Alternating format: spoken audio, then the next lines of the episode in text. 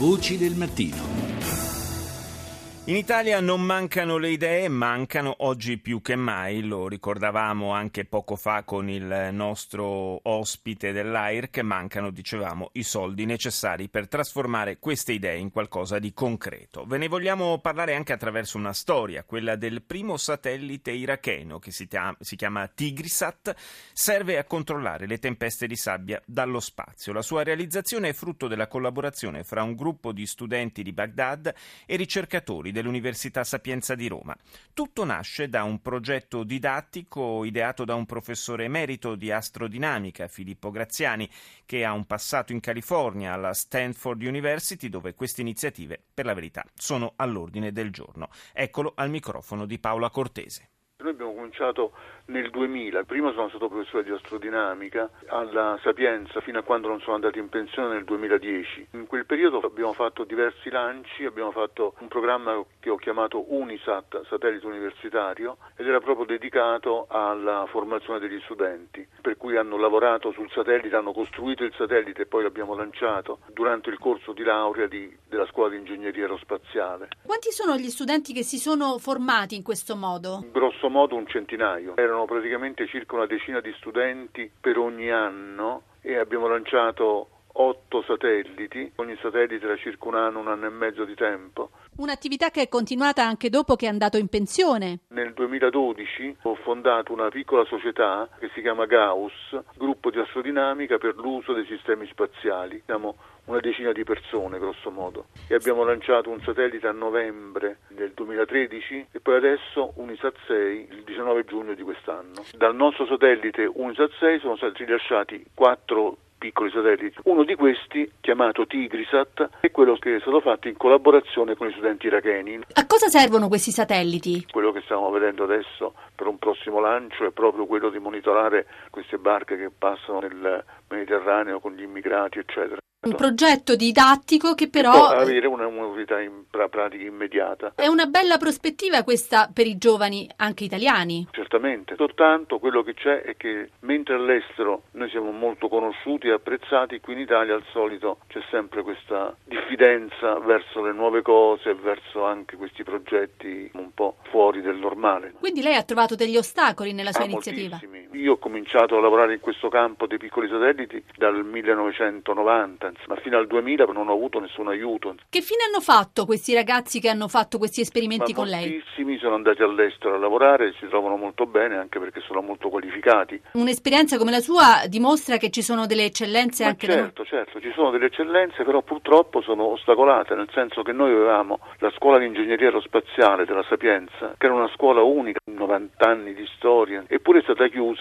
dalle autorità accademiche, soprattutto per motivi di gelosie personali. Non di, quindi economiche? No, assolutamente, anche perché la scuola era indipendente, portava lei dei finanziamenti all'università e anche grandi finanziamenti, grandi contratti. Do il buongiorno a Giancarlo Rocchietti, presidente del Club degli Investitori. Buongiorno. Stavamo sentendo il racconto di questo ex eh, docente universitario Filippo Graziani. Quanto è difficile per eh, chi ha delle idee e le vorrebbe realizzare in questo paese trovare dei finanziatori? Ma guarda, io le posso dire che forse questa era una storia un po' del passato, nel senso che gli investitori stanno aumentando.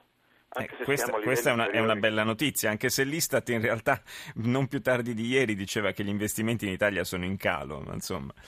Ma guardi, le statistiche in questo settore sono molto difficili. Lei pensi che molti giovani quando devono iniziare la loro impresa trovano soldi attraverso i cosiddetti family and friends e questi non sono nelle statistiche, nel senso che certo. i primi 50.000 euro forse arrivano magari anche solo dai parenti e poi ci sono i business angel, cioè quelli come noi, che siamo dei privati e noi ci costituiamo in un'associazione che è appunto il club degli investitori e forse noi non facciamo parte di queste statistiche ma contiamo molto eh, ci spiega un po' come un'esperienza come la vostra, come nasce, con quali obiettivi?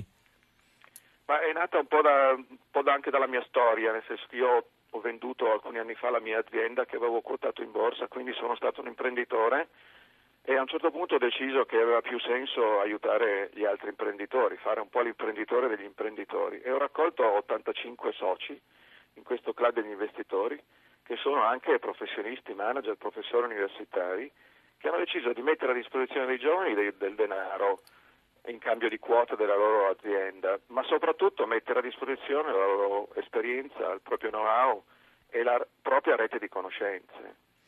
Può essere una risposta, diciamo, vincente anche alla difficoltà che molte aziende, anche avviate per la verità, non soltanto chi deve cominciare a fare l'imprenditore, ha incontra nel, nell'ottenere credito dalle banche?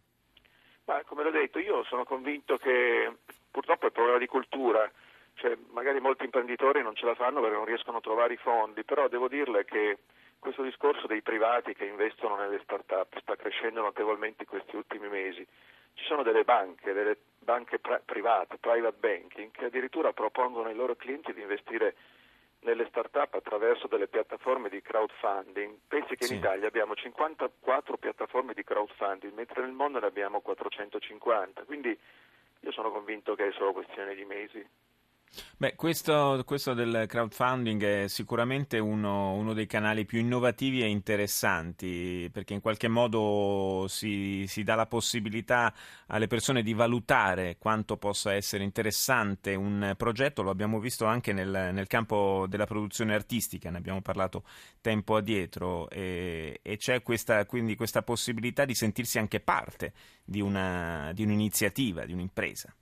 Sì, lei, lei pensa che addirittura eh, il nostro governo eh, nel 2012 ha varato una legge che adesso è in vigore che regolarizza il crowdfunding ed è la, la, prima che c'è nel mondo, nel senso che noi possiamo oggi attraverso internet comprare delle quote attraverso un aumento di capitale di queste giovani start-up.